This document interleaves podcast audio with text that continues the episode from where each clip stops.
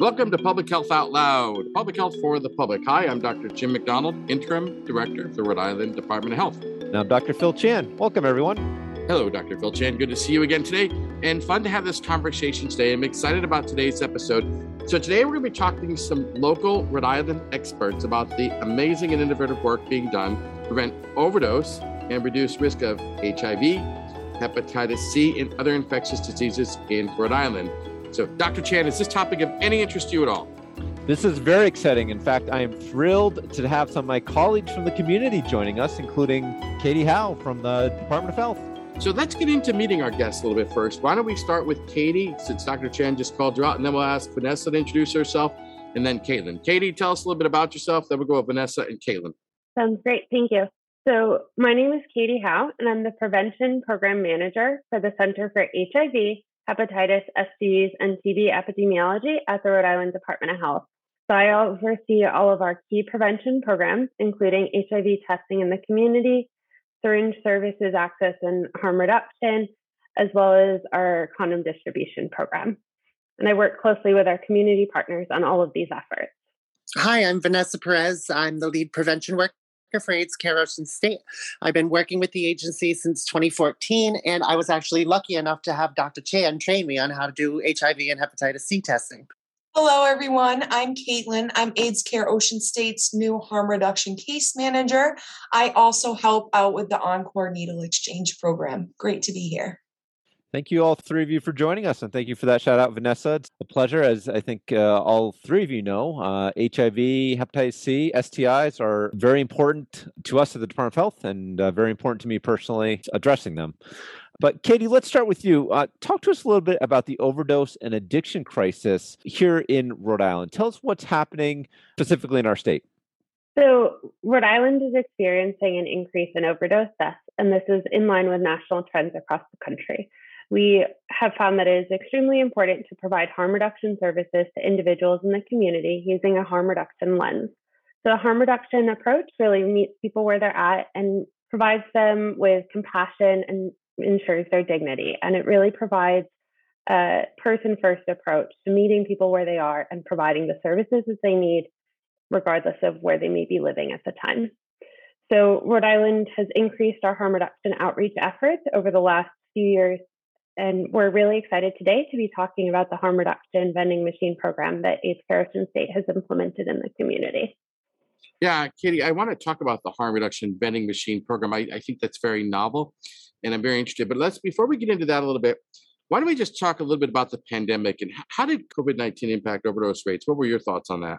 Well, during the COVID pandemic, we saw that there was an increase in overdose rates, and it was harder for people to access the life saving services that they need. Many of our harm reduction organizations were still doing essential work, they were still providing the lock zone in the community, but it was difficult as we were told to stay home and we were told to provide services in a way that limited patient person to person interaction. And this person to person interaction is really how we provide these harm reduction services. We have conversations with people on a regular basis which increases the risk for persons getting for people getting COVID. So by limiting the harm reduction approaches, we had to become more creative with other ways that we were providing services. Yeah, thank you, Katie. And I think that strikes a chord not just for uh, substance use uh, services uh, in general, but certainly for all, a lot of clinical services. And the folks from ACOS may be able to chime in on that in a second. But I know from some of the STI clinics and other clinics, I mean, everyone just cut down hours and uh, we tried to do a lot over telemedicine, telephone in general, uh, et cetera. But let me ask you this, Katie. Sometimes you hear a lot lately uh, harm reduction, and you kind of touched on this, like what harm reduction means.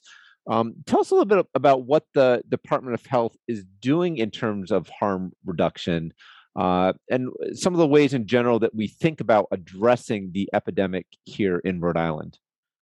So, we talk about harm reduction because everyone deserves the opportunity to live a healthy life and achieve their full potential. Some of the core harm reduction principles include treating people with respect, dignity, and compassion for people who use drugs. We have to acknowledge that there is, that there is drug use happening in our community, and we have to provide people with the knowledge and the resources to be able to access the life saving services that they need. The Rhode Island Department of Health is a leader in harm reduction services. Rhode Island as a whole is a leader in harm reduction services. We have a multifaceted approach to harm reduction services in the community. And these services include distributing clean syringes to people who may need them, ensuring HIV and hepatitis C rapid testing, providing naloxone and fentanyl test strips, as well as wound care kits, hygiene kits, and other life saving services, which AIDS Care Ocean State can talk a little bit more about. But we, with our multifaceted approach, we have drop-in centers where people can access the services that they need. We do street outreach, literally meeting people where they are on the streets with our outreach teams, uh, using a peer-to-peer model. We do door-to-door delivery. If someone's interested in receiving harm reduction services, they can call up one of our community partners and they can get the services that they need delivered directly to where they are. And we have our harm reduction vending machines, which we'll talk a little bit more about today. Yeah, thank you, Katie. And you know, it's interesting just listening to that and listening. Like, there's a lot that we actually do, like offering needle exchange, so people could get sterile needles. That's that's one harm reduction. Doing testing for either HIV or hepatitis C is another harm reduction strategy. Distributing naloxone is another uh, strategy. And, you know, we even do that through the mail or or even person to person. Offering fentanyl test strips is another harm reduction strategy.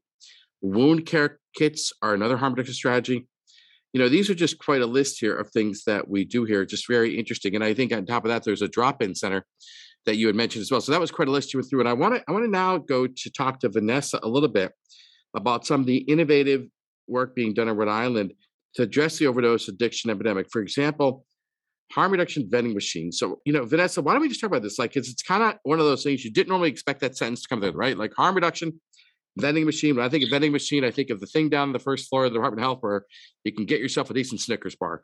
But that's not what we're talking about, but kind of it is. So, what are harm reduction vending machines? How do they work and what are they dispensing? Vanessa, why don't you walk us through that a little bit? So, our harm reduction vending machines, we stock them with what we call C3 kits or safe injection kits.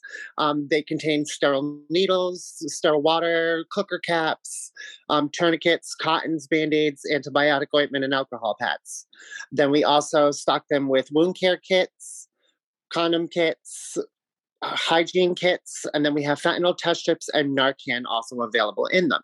So, what clients would do is they would come to the vending machine and they would punch in the number of letters in their last name and then their date of birth it's all in a two digit format. And then they can select which products they want. We limit to three of each item in the vending machine per week. And they can go about their day and do what they need to do. Yeah, thank you for that, Vanessa. And you're, you know, you're on the front lines of this, uh, dealing with folks uh, every day who struggle with substance use. Let me ask you this: you know, you just mentioned a number of supplies and uh, approaches for harm reduction tell the average listener here why harm reduction is a thing. Why don't these people just get into treatment? Why why do we even need to talk about harm reduction? Well, the old adage you can lead a horse to water and you can't make a drink does come to mind when it comes to people being ready to go into treatment and help themselves get clean. Yeah, and Vanessa, that, that just it kind of makes me understand this a little better. And I want to just talk a little more about the vending machines. So I understand it's a pilot project and there's four harm reduction vending machines located in Rhode Island, at least that I've heard about. So, uh, where are they, and how did you choose where they would go? You want to just maybe under, help me understand that a little better? Well, my department head and I looked at locations that we thought would benefit the most from the vending machines. We have one at the Thundermist Health Center in West Warwick on Providence Street. We have one at the CODAC facility over on Huntington Avenue. We have one located directly in the parking lot of the Broadmed building where AIDS Care Ocean State is housed. And then we have one at Harrington Hall, the homeless shelter over in Cranston.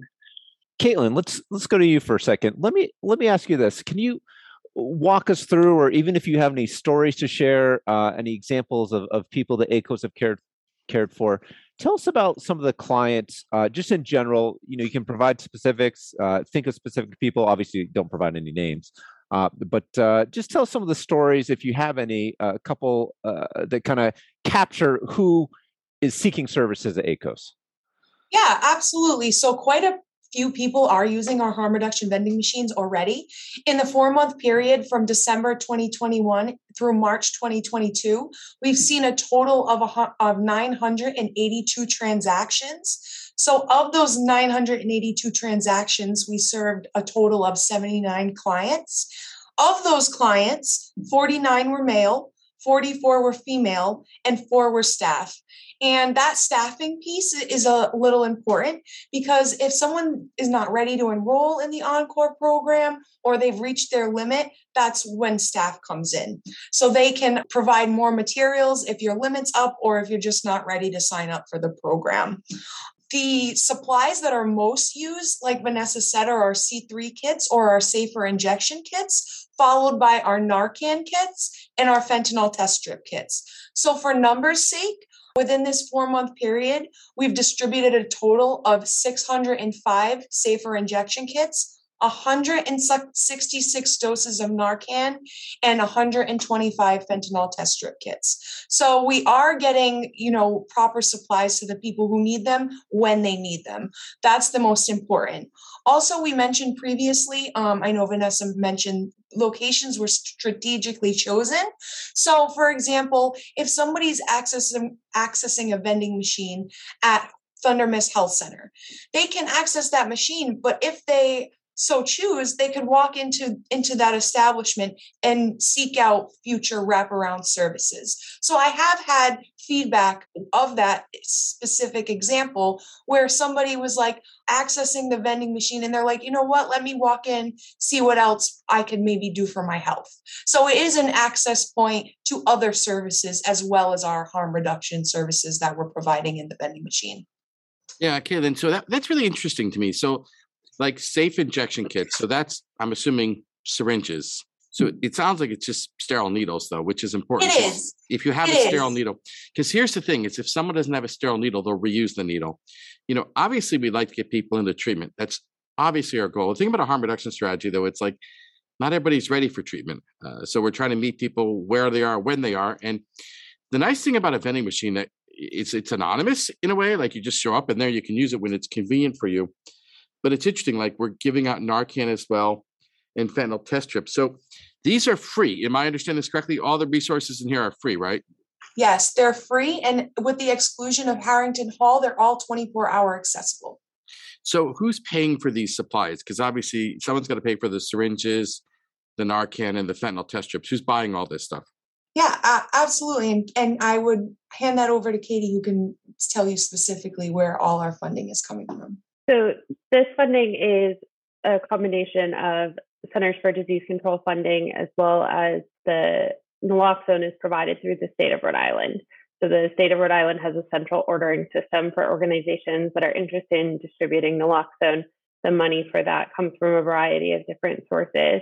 So the funding that ACOS is using is primarily Centers for Disease Control funding, but also some other funding sources through the naloxone contribution.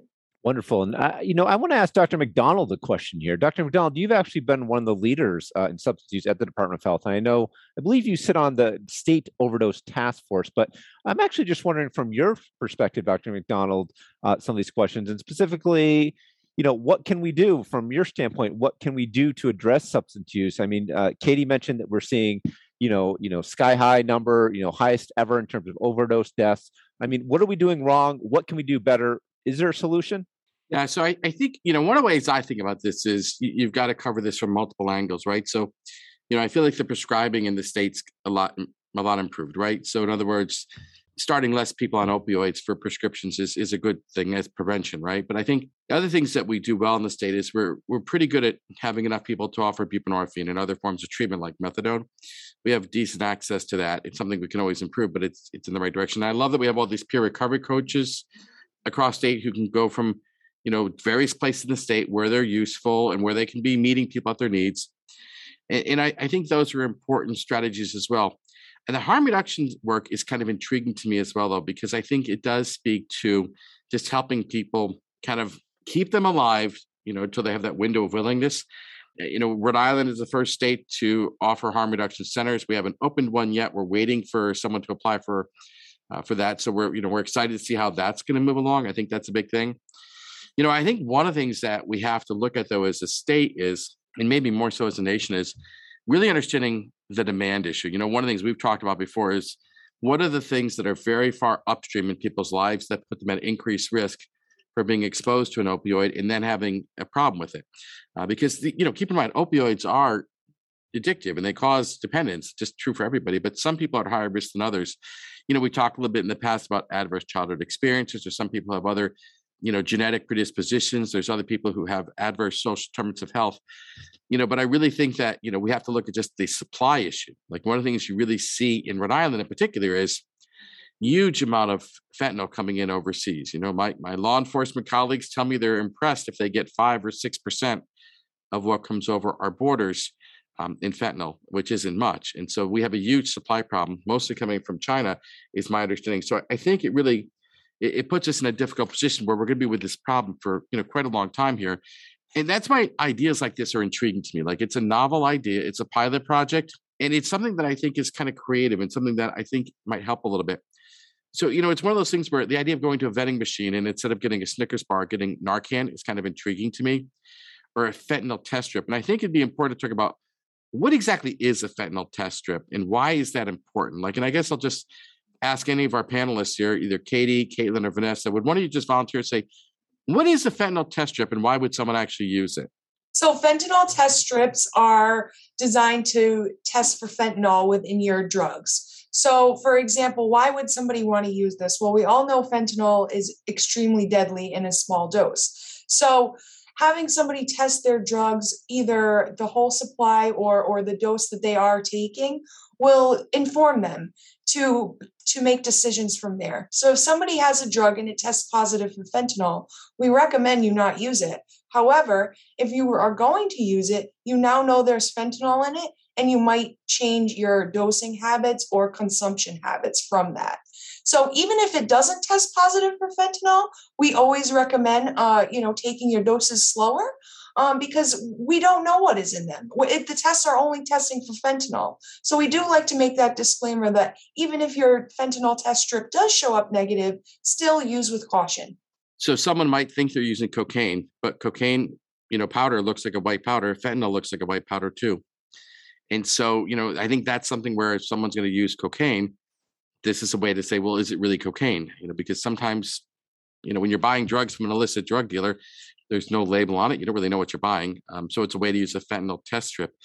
And, you know, obviously we want to move people into treatment. We really do want to move people into treatment. Moving people into treatment, though, takes time. You know, for anyone who's actually having anyone, anyone who's a family member or a friend who struggles with these diseases, one of the things you notice from time to time is that people relapse. Um, sometimes people, you know, are just aren't ready for treatment. Um, but sort of giving those life-saving supplies keeps them alive another day. You know, and whether that's a clean needle, whether it's a nasal dose of Narcan, whether it's a fentanyl test strip, these are useful tools um, that people could have. And quite frankly, putting them in this pilot project of like these four vetting machines across the state in, in high risk areas, you know, it's just it's a very novel and interesting idea. I'm glad to see we're doing that. Do other states have these vetting machines? Anyone know if another state's doing this yet, or are we the first one? So other states do have these vending machines. We first learned about these from the state of Nevada. They have these around the Las Vegas, the greater Las Vegas area. And since then, we have continued to do additional research on what other states have implemented public health vending machines. And this includes Puerto Rico, actually installed one of the first vending machines back in 2009. So they've been around for quite a while. But other places like Chicago have implemented them. We had a conversation with Cincinnati when we were talking about implementation. There was a New York Times article recently about New York plans to do harm reduction vending machines. So they are gaining a lot of momentum. And I meet regularly with leaders from other states who are interested in implementing these vending machines. And it's a way for us to exchange best practices. Yeah, thank you, Katie. And one thing that I personally like about the vending machine approach, you know, I think in the clinical world, uh, so many times we expect people to come to us all the time, right? It's kind of a service that we're offering. And one thing that really uh, uh resonates, at least to me personally, about the vending machines is that they're always there. And I think, as you mentioned, 24 7. And I think we as a society generally like things that are available 24 7 and as we know addiction doesn't always adhere to a schedule Uh, so I think for these things to be available 24 7 is really, hopefully, it will help us address the substance use epidemic that we're seeing in our state.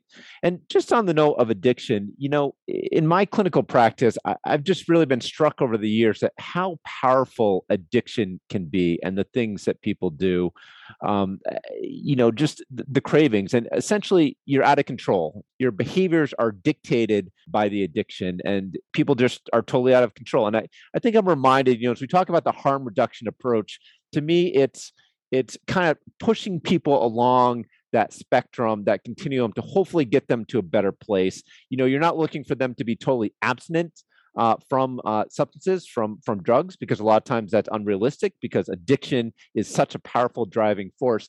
But to me, this harm reduction approach is really trying to push people along the spectrum to eventually uh, to a place where they can get better and can uh, seek treatment. But I'm just just on this theme of addiction for a second, and Vanessa, I'm just curious if you have any thoughts about this. How do you, I'm just uh, the addiction that you see in the clients of ACOS. I mean, what do you what are uh, are your experiences like that? I'm sort of talking from the clinical realm here, but what is what's the community perspective addiction? What do you see in some of your clients there?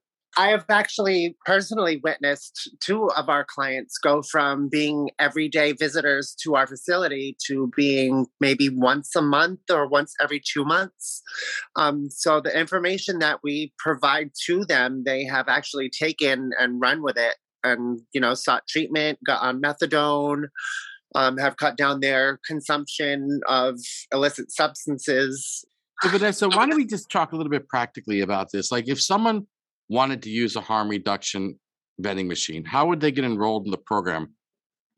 So they could call us at 401 781 0665, or they could just come into the building at Broadmed at the corner of Broad and Parkis, and we can enroll them right there. The enrollment takes about three minutes and within five minutes. It takes about two minutes to enter them into the vending machine system so they can access it. And within that full five minutes they'll be ready to go for the vending machine. So they could call the number 401 781 0665 or they could come to the building. And what's the name of the building and where is it located? It is located at 557 broad street and it is called the broadmed building. Super. And then why don't we just go to katie is you know the machines i understand are are co-located next to safe disposal boxes why is that important i'm just curious katie why did we do that yeah, we locate a safe disposal box next to the vending machine because, as Caitlin mentioned the statistics earlier of the number of harm reduction kits and safe injection kits that we're giving out in the vending machines, those include clean needles. It's important for us to be able to have a mechanism to collect all of those clean needles. We want to make sure that we're keeping our communities safe and clean um, we've seen that states that have these safe disposal boxes really have uh, cleaner communities because they don't have syringes in the parks, public places, on sidewalks, etc. Yeah, thank you. So it's been a fun conversation with you all today. I want to thank Katie Howe, Caitlin Case, and Vanessa Perez. Been enjoyable talking about not just harm reduction vending machines, but harm reduction strategies in general in Rhode Island. But it's time for Stephanie to cue the music as we close up our episode because one of our traditions at Public Health Out Loud is the final word with Dr. Chan. Dr. Chan, what's the final word for today's episode? Great. Thank you, Dr. McDonald. And first off, I just want to thank Katie for joining us from the Department of Health. Thank you for all your work. And Caitlin and Vanessa, thank you for all your work uh, from ACOS in the community. Uh, certainly valued and appreciated and huge impact here in our state. In closing, I do want to leave folks with a moment of Zen to consider throughout the rest of your day. And here it is from, from the Buddha One moment can change a day, one day can change a life, and one life can change the world. So thank you all again for your work, and everyone else, be well. I want to thank Stephanie Menders, our executive producer, Carol Stone, our technical director. I'm Dr. Jim McDonald. Have a good and keep up the great.